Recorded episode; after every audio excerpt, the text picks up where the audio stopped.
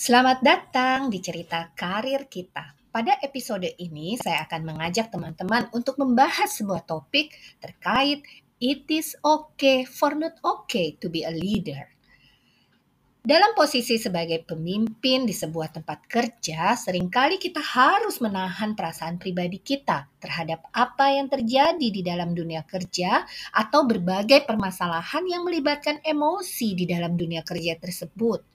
Benar, seorang pemimpin memang harus mampu mengelola emosinya. Namun, apakah seorang pemimpin tidak bisa mengekspresikannya jika mereka juga memiliki beban atau merasa cemas dan stres, misalnya saja terhadap anak buahnya?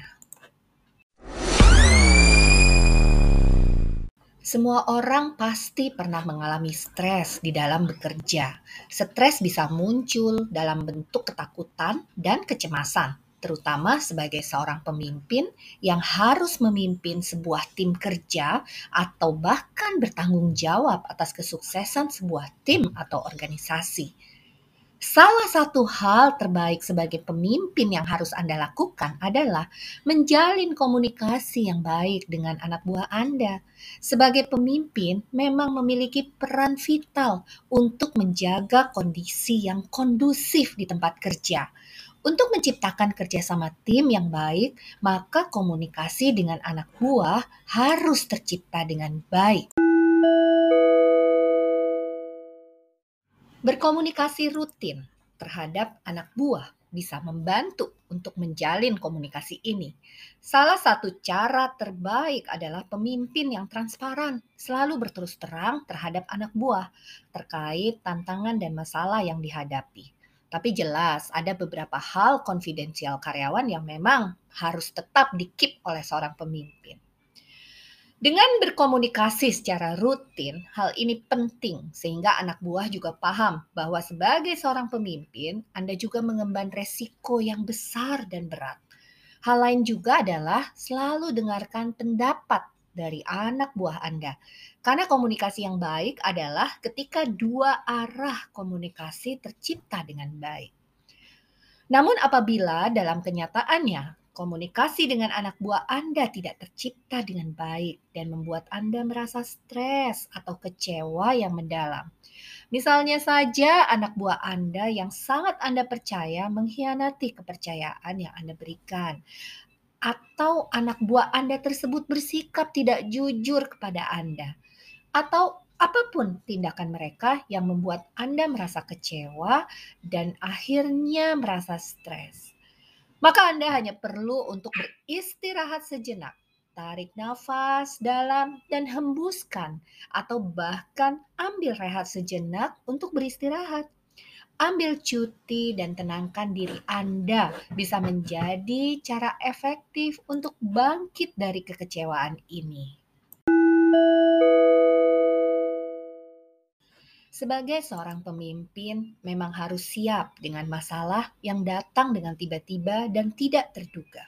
Sebagai seorang pemimpin, Anda harus siap dengan kemungkinan terburuk yang akan datang kepada Anda sebagai seorang pemimpin, Anda memang dituntut memiliki sikap yang tidak kaku dan bisa menerima hal-hal yang tidak terduga. Namun, Anda harus tetap berpikiran positif. Tidak ada masalah yang tidak dapat terpecahkan. Usaha dan upaya Anda sebagai pemimpin tidak selalu membuahkan hasil yang baik. Tetapi yang Anda butuhkan ketika Anda mengalami kegagalan dan kekecewaan ini adalah Anda harus bangkit. Masalah tidak terduga yang datang kepada Anda sebagai seorang pemimpin justru akan membuat dan mempertajam Anda menjadi seorang pemimpin yang sangat baik. Ketika anak buah Anda berbuat kesalahan, itu berarti Anda sebagai pemimpin juga perlu untuk berbenah diri. Terkadang juga sebagai pemimpin perlu untuk melihat dan membiarkan anak buah Anda berbuat salah dan mengamati bagaimana mereka belajar dan terus tumbuh untuk dapat menyelesaikannya. Pada akhirnya anak buah Anda juga akan belajar dan menjadi dewasa.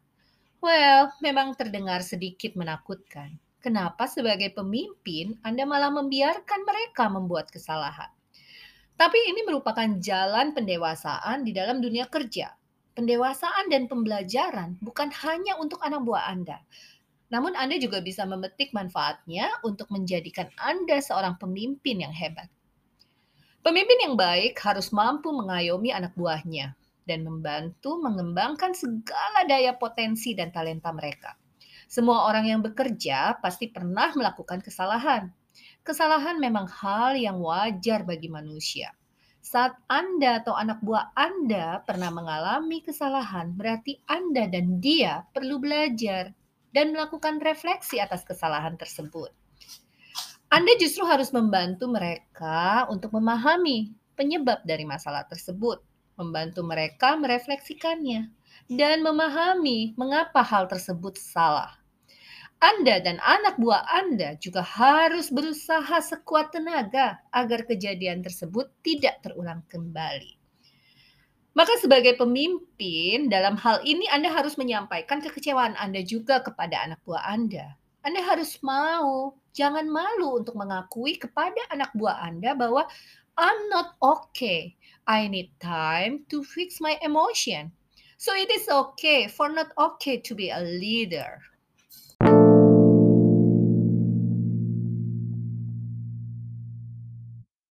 Sangat wajar Anda merasa kecewa dan mungkin stres karena kejadian ini. Sebagai pemimpin, Anda juga manusia biasa yang memiliki emosi. Pastinya sedih, iya. Kecewa, iya. Terlebih jika Anda adalah tipe pemimpin yang sangat percaya kepada anak buah Anda. Namun, Anda harus tetap bijak untuk tidak mengambil kejadian ini masuk ke dalam ranah personal Anda.